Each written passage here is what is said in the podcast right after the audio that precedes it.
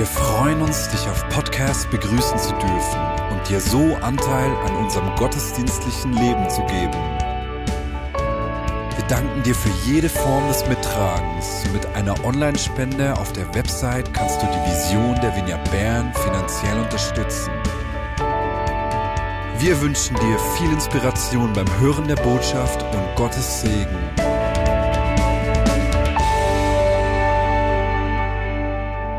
Und wir kommen zur Predigt. Und ich heiße dazu auch alle Podcast-Hörer ganz herzlich willkommen. Es ist heute die zweite Predigt in, in der dreiteiligen Serie Gottes Stimme hören. Und weswegen halten wir diese Predigtserie Gottes Stimme hören gerade jetzt? Und ich möchte, äh, ich möchte zuerst mit einer kurzen, äh, einem Eindruck aus der Bibel einsteigen, den ich wahnsinnig lustig finde. Jesus hat mit seinen Jüngern drei Jahre verbracht. Na, und das sind noch nicht ganz drei Jahre vorbei, als er ihnen ankündigt, ich gehe jetzt dann gleich. Ihr werdet mein Werk weiterführen. Na, ich übergebe euch sozusagen das Family Business und ihr führt es weiter. Das Vertrauen zu Jesus in seine Jünger ist außerordentlich. Und ich kann mir vorstellen, wie sie reagiert haben, nein, geh nicht weg. Und, und wir wissen doch noch, noch gar nicht alles, wir müssen noch so viel von dir lernen. Und dann sagt Jesus zu ihnen in dieser Situation in Johannes 16, Verse 12 bis 14, ich hätte euch noch so vieles zu sagen, aber ihr werdet jetzt überfordert. Das ist schon mal lustig. Übernehmt das Geschäft. Ihr müsstet noch vieles wissen, was ihr nicht wisst, aber das würde euch jetzt überfordern. Ist das nicht unglaublich vertrauenserweckend? Nein, geh nicht. Und dann sagt er weiter, doch wenn der Geist der Wahrheit kommt, wird er euch in alle Wahrheit leiten. Er wird nicht seine eigenen Anschauungen vertreten, sondern wird euch sagen, was er gehört hat. Er wird euch von dem erzählen, was kommt. Und es ist nicht einfach eine unglaubliche Ermutigung zu sehen, Jesus vertraut ihnen nicht nur sein Werk an, sondern er sagt, ich werde zu euch sprechen. Das ist eine Verheißung, die hier mitkommt, die nicht nur seinen Jüngern gilt, sondern genauso dir und mir. Er verspricht, dass wir seine Stimme hören werden. Und jetzt lass mich mal fragen, wer von uns würde sagen, ich will unbedingt das Werk von Jesus, den Auftrag von Jesus weiterführen und tun, was er mir sagt. Hände hoch. Wer kann das von ganzem Herzen sagen? Eigentlich wir alle. Ne? weißt du was? Er verspricht dir, ich werde zu dir sprechen. Mein Geist lebt in dir, er wird dir alles sagen, was du wissen musst, denn auch wir sind doch manchmal überfordert. Und diese Zusage, dass er zu uns sprechen wird, ist absolut begeisternd. Dieses Versprechen gilt auch uns. Und gerade in dieser Zeit, in der wir uns öffnen für Neues, äh, in einer Zeit, in der wir heute so viele Möglichkeiten haben, Stimmen zu hören, verschiedene Stimmen, gerade wenn ich daran denke, wie wir im Mittagsgottesdienst, als ich zu predigen begonnen habe, hat sich mein iPhone selbstständig gemacht und eine, eine Predigt-Podcast hat gerade begonnen. Chris Valentin begann zu sprechen. Du kannst Bücher darauf zurückgreifen.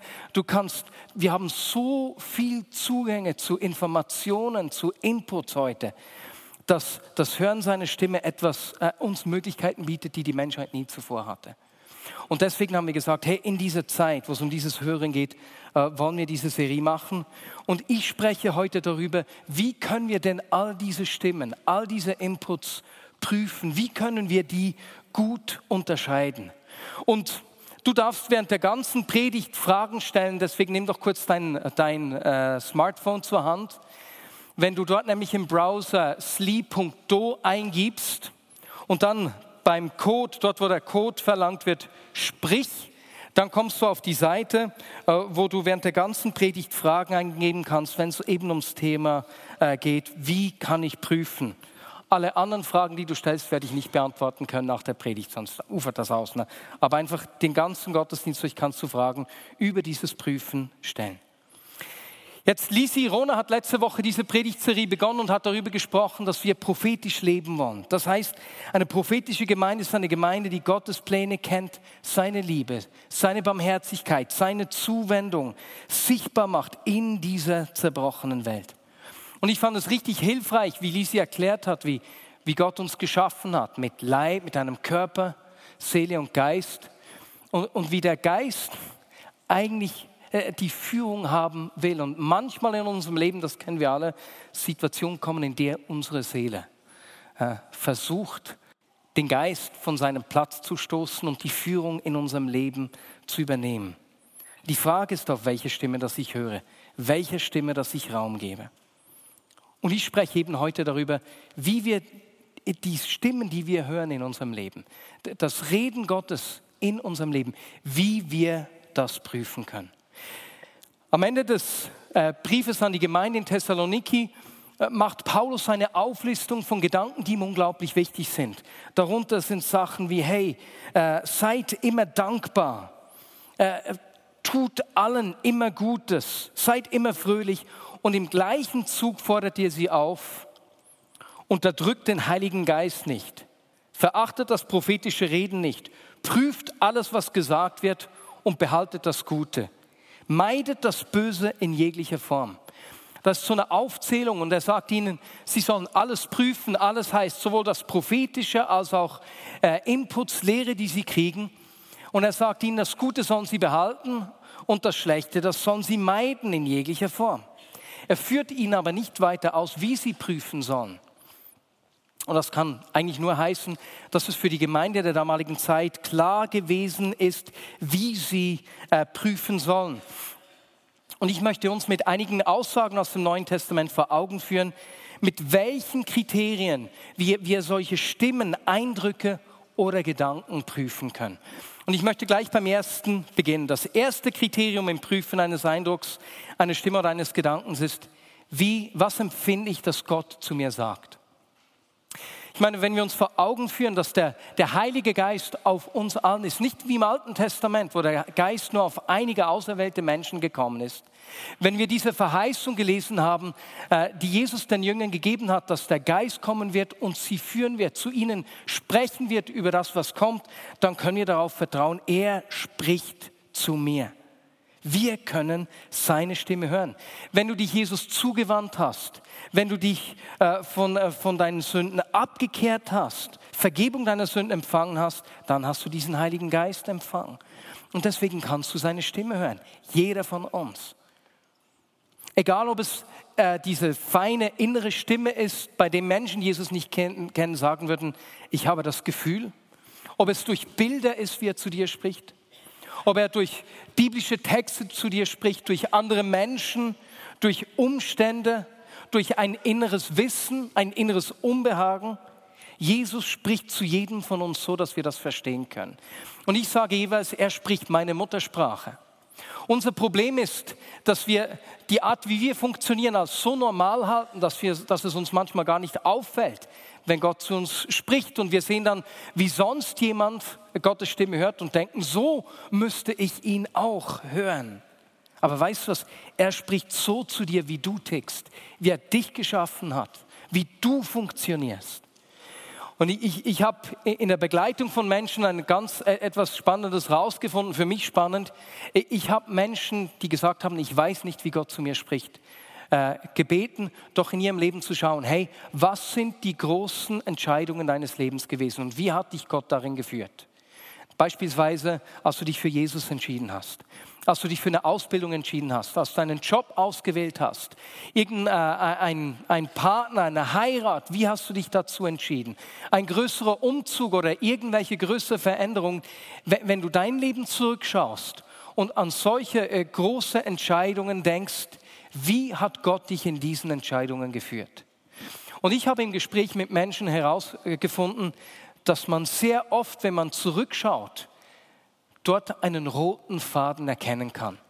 Ich war mal mit einem Mann, habe ich mich getroffen, mehrere Male, äh, von dem ich gedacht habe, oh, das ist ein so intelligenter Mann.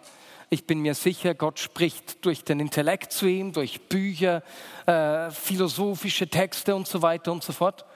Und als ich mit ihm gesprochen habe, habe ich herausgefunden, nee, in allen Entscheidungen, großen Entscheidungen seines Lebens hat er nicht an sich selbst geglaubt und Gott hat ihm jemand an die Seite gestellt, der an ihn geglaubt hat. Und es war so spannend zu merken, hey, das ist wie, das scheint, das scheint ein roter Faden zu sein. Und ich habe ihm dann gesagt, in der Entscheidung, in der du jetzt stehst, ist es sehr gut möglich, dass Gott dir wieder jemanden an deine Seite stellen wird, der an dich glaubt Und genauso ist das dann gekommen. Deswegen, das machen wir jetzt nicht hier. Versuch doch mal zu Hause diese Woche, dir Gedanken zu machen. Hey, wenn ich die großen Entscheidungen meines Lebens anschaue, wie hat Gott mich dort geführt? Was sagt Gott zu mir? Was empfinde ich, dass er zu mir sagt? Als ich jünger war, hatte ich an diesem Punkt eine zweite Herausforderung.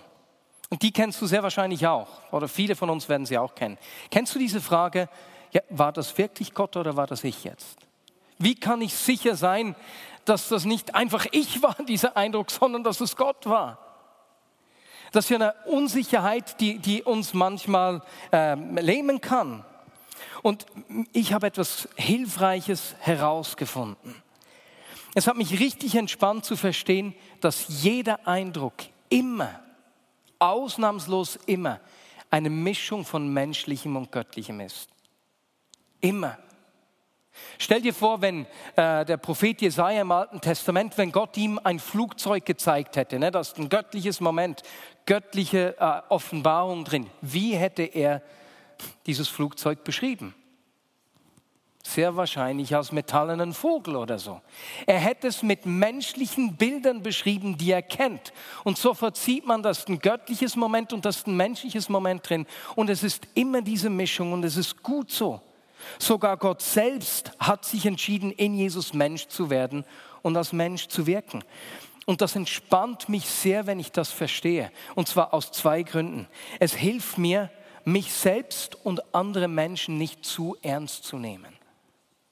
Mich selbst nicht zu ernst zu nehmen, wenn ich immer nur tun will, wenn ich 100% sicher bin, es ist Gott, dann werde ich nichts tun, weil ich, ich bin so, ich muss das so gut machen und ich, ich, ich, ich werde nie was machen. Aber Gott hat kein Problem damit, wenn ich Fehler mache.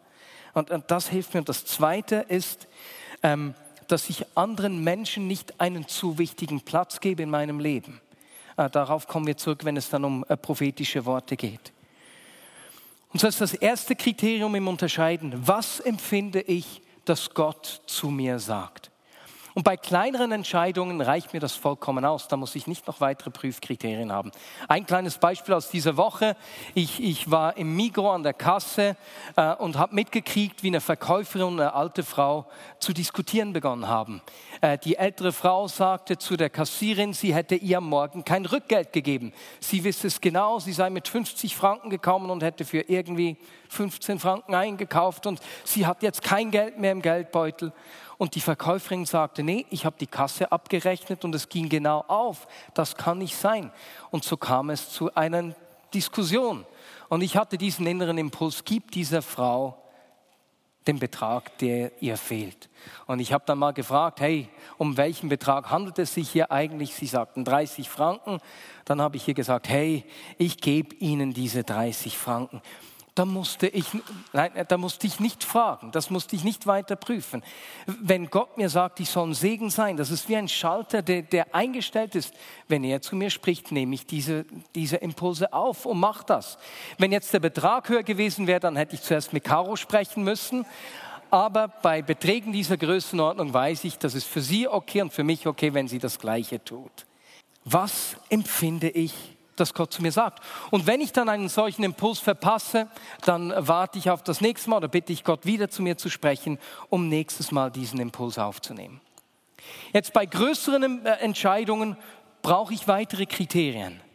Und das zweite Kriterium, das mir hilft, ist, äh, äh entspricht der Gedanke, die Prophetie oder die Aussage dem Zeugnis und dem Geist der Bibel.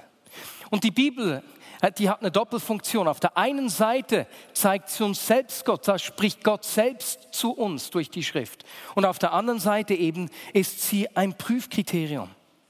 Nur damit ich Aussagen oder einen Eindruck anhand der Bibel testen kann, muss ich wissen, was die Bibel sagt. Ich muss sie kennen. Und hier die Frage, wie viel Zeit verbringst du mit Inhalten, die den neuen Menschen fördern, die den neuen Menschen nähren? Beispielsweise indem du Bibel liest, dich mit äh, ihn anbetest, Bücher über Gott und sein Wirken liest, dich seine Gegenwart aussetzt, die Stille sucht und so weiter und so fort. Und wie viel Zeit verbringst du mit Impulsen, Medien und Meinungen, die vom Zeitgeist oder der herrschenden Kultur bestimmt sind?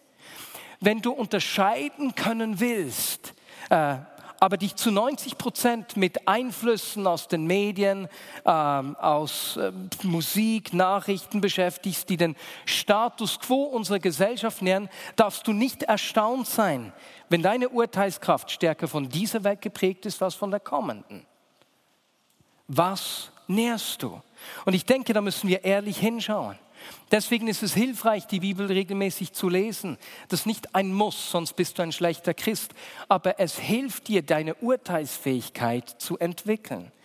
Und deswegen schaue ich darauf, dass ich die Bibel ungefähr einmal im Jahr durchlese. Auch wenn sie nicht, es sagt mir nicht immer was, aber es nährt etwas in mir. Und in vielen Fragen ist es gar nicht so schwer zu wissen, äh, was die Bibel dazu sagt. Vergebt, wie euch vergeben worden ist. Na, wenn du in eine Situation kommst, wo Vergebung gefordert ist, dann behandle andere, wie du behandelt werden möchtest. Äh, da muss man nicht groß nachdenken. Liebe deine Feinde ist schwierig in der Situation, aber die Aussage ist relativ klar. Aber gerade wenn ich bei einer Frage nicht ganz sicher bin, was die, was die Bibel sagt, ob ein Impuls dem Zeugnis und der Geist äh, der Bibel entspricht, dann hilft mir das nächste, das dritte Kriterium. Und das dritte Kriterium ist die Frage, was sagen meine geistlichen Leiter und was sagt die Gemeinschaft? Wie ich zuvor gesagt habe, ist im Neuen Testament der Geist nicht nur auf einzelne Menschen, sondern auf, auf uns allen, auf alles Fleisch ist er ausgegossen. Und deswegen hält die Gemeinschaft, erhält die Gemeinschaft im Prüfen im Neuen Testament eine besondere Bedeutung. Und es ist spannend, wenn wir beispielsweise sehen, wie Paulus der hypercharismatischen Gemeinde in Korinth äh, sagte, dass wenn sie zusammenkommen, nur zwei oder drei prophezeien sollen und der Rest der Gläubigen, sie sollen das Gesagte prüfen. Oder wenn wir uns vor Augen führen, was für Herausforderungen es mit sich gebracht hat, als Menschen aus anderen Völkern sich dem, den Christen angeschlossen haben. Und diese Frage war nun, was, welche Gewohnheiten, äh, welche jüdischen Gewohnheiten müssen denn die Heidenchristen jetzt übernehmen? Und wir lesen da, wie Paulus und Barnabas nach Jerusalem gereist sind, um sich dort mit den Aposteln und der Ältesten der Gemeinde zu unterhalten. Und die haben diskutiert, die haben gerungen miteinander, um herauszufinden, was sollen wir von den Heidenchristen erwarten. Die Gemeinschaft hat im Prüfen eine entscheidende Funktion. Und das ist in der heutigen Zeit sehr herausfordernd. Denn wir leben in einer Welt, die uns sagt, dass alles okay ist, wenn es nur für mich stimmt, wenn es sich gut anfühlt.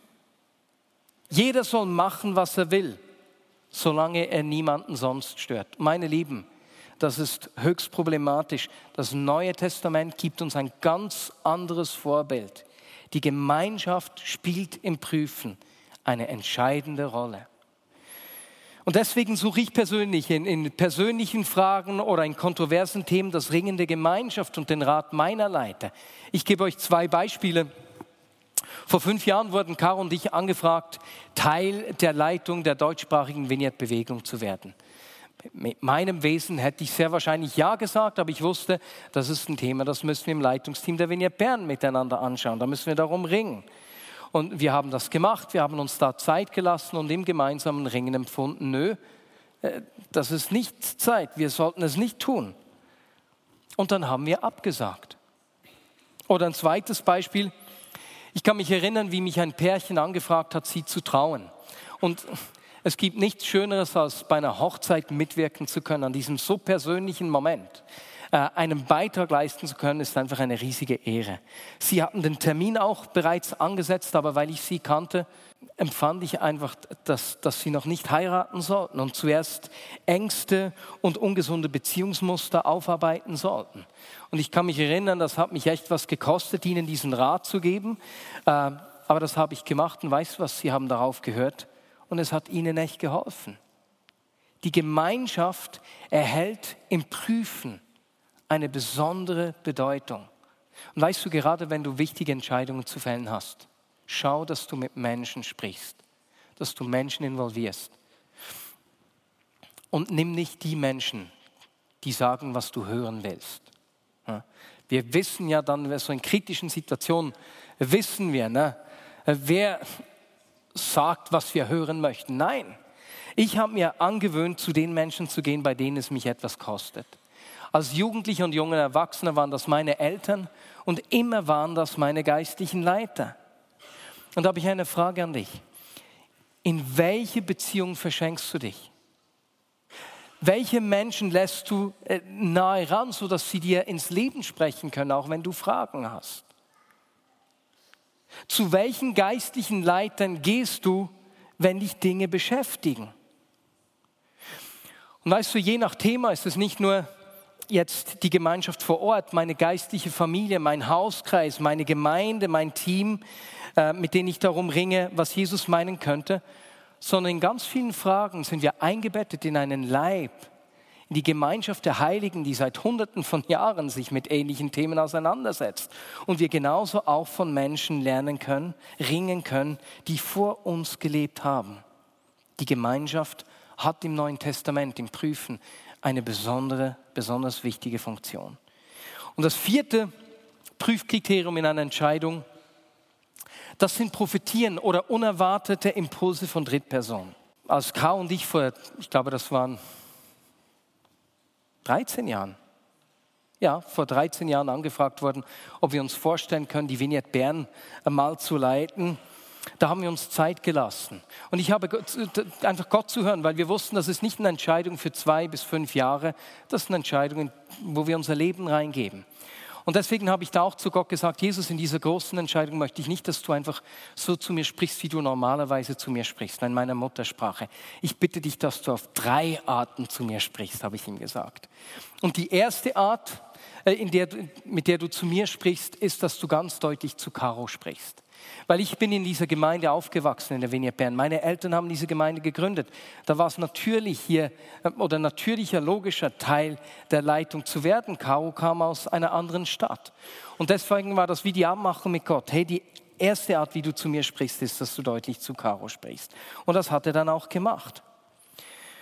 Und ich habe ihm nicht gesagt, wie er sonst noch sprechen soll.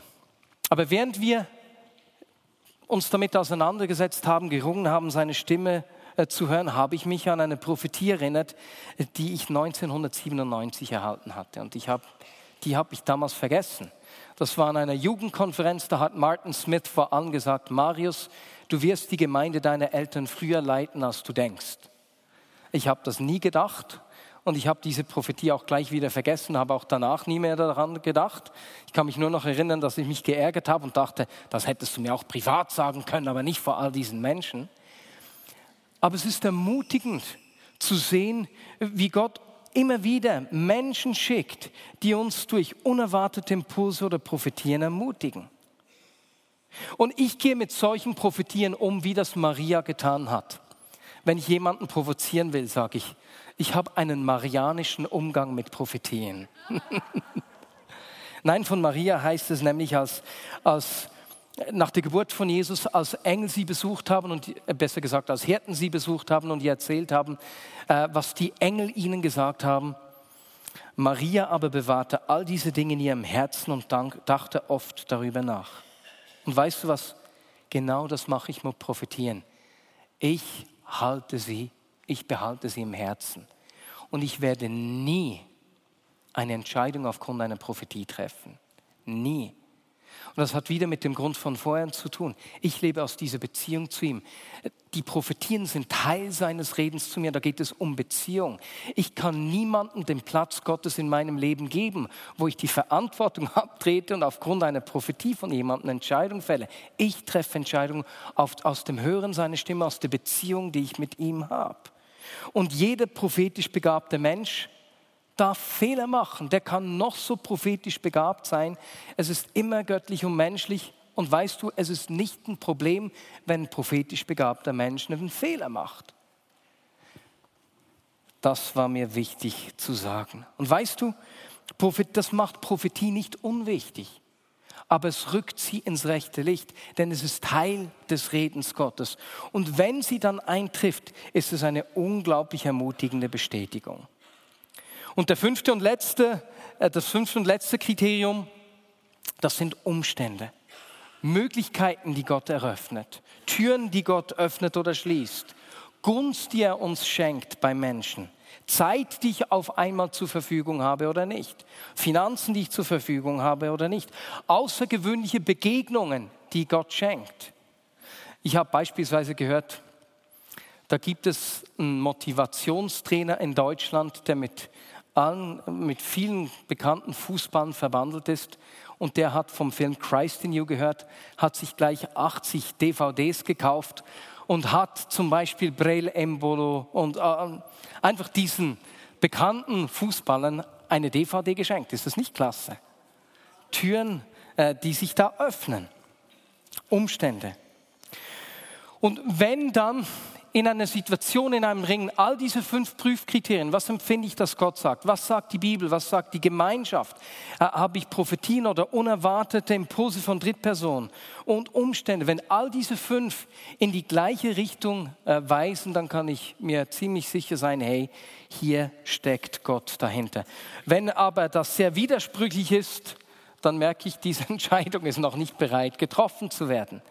Und weißt du, was ich mache? Wenn ich nicht sicher bin, was Gott heute sagt, ich gehe zum letzten Ort zurück, wo er zu mir gesprochen hat. Weil da weiß ich, dass er zu mir gesprochen hat. Und zum Schluss möchte ich noch ein hilfreiches Kriterium anfügen, das Jesus den Jüngern gegeben hat. Äh, und zwar gerade für Situationen, wo es nicht ums persönliche Hören seiner Stimme geht, sondern auch um die Frage, wie ordne ich Impulse ein, Bücher, die ich lese, Predigten, die ich höre und so weiter und so fort. Da hat Jesus den Jüngern ein ganz hilfreiches äh, Prüfkriterium gegeben. Er warnt nämlich seine Zuhörer in Matthäus 7, Verse 15 bis 18. Hütet euch vor den falschen Propheten. Sie kommen im Schafskleid zu euch, in Wirklichkeit aber sind sie reißende Wölfe. An ihren Früchten werdet ihr sie erkennen. Ein guter Baum kann keine schlechten Früchte tragen. Ebenso wenig kann ein schlechter Baum gute Früchte tragen. Und es ist nicht interessant, dass Jesus seine Zuhörer nicht anweist, die Prophetie zu prüfen, sondern den Propheten, die Person, die dahinter steckt. Und er gibt den Zuhörern dieses Kriterium, er sagt ihnen, hey, was ist die Frucht ihres Lebens? Und das ist etwas, was mir richtig hilft, äh, wenn ich Impulse höre, egal ob es ein prophetischer Eindruck, ein Artikel oder ein Buch ist. Was ist die Frucht, die im Leben dieser Person wächst? Und Paulus beschreibt in Galater 5 sehr gut, welche Früchte, welche Frucht das wir suchen. Die Frucht hingegen, die der Geist Gottes hervorbringt, besteht in Liebe, Freude, Frieden, Geduld, Freundlichkeit, Güte, Treue, Rücksichtsnahme und Selbstbeherrschung. Gegen solches Verhalten hat kein Gesetz etwas einzuwenden.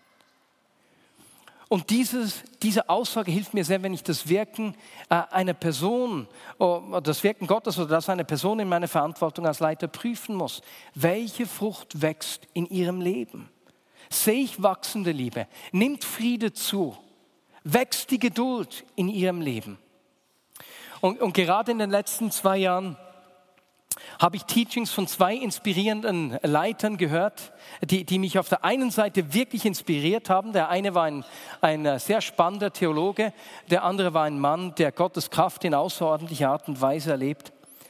Aber beide haben sich so herablassend über andere Christen geäußert, dass es für mich ganz klar war, hey, die Frucht, die das bringt, ist Trennung. Die Frucht, die das bringt, ist etwas Elitäres, äh, was sie besser macht als andere. Und da war für mich klar, diesem Samen öffne ich meine Tür nicht. Punkt. Welche Frucht wächst? Und so sind das die fünf Kriterien, mit denen ich Eindrücke, Stimmen oder Gedanken prüfe, sowie eben das zusätzliche Kriterium, das mir hilft, wie ich mit Prophetien, Teachings äh, von anderen Menschen umgehen kann. Amen.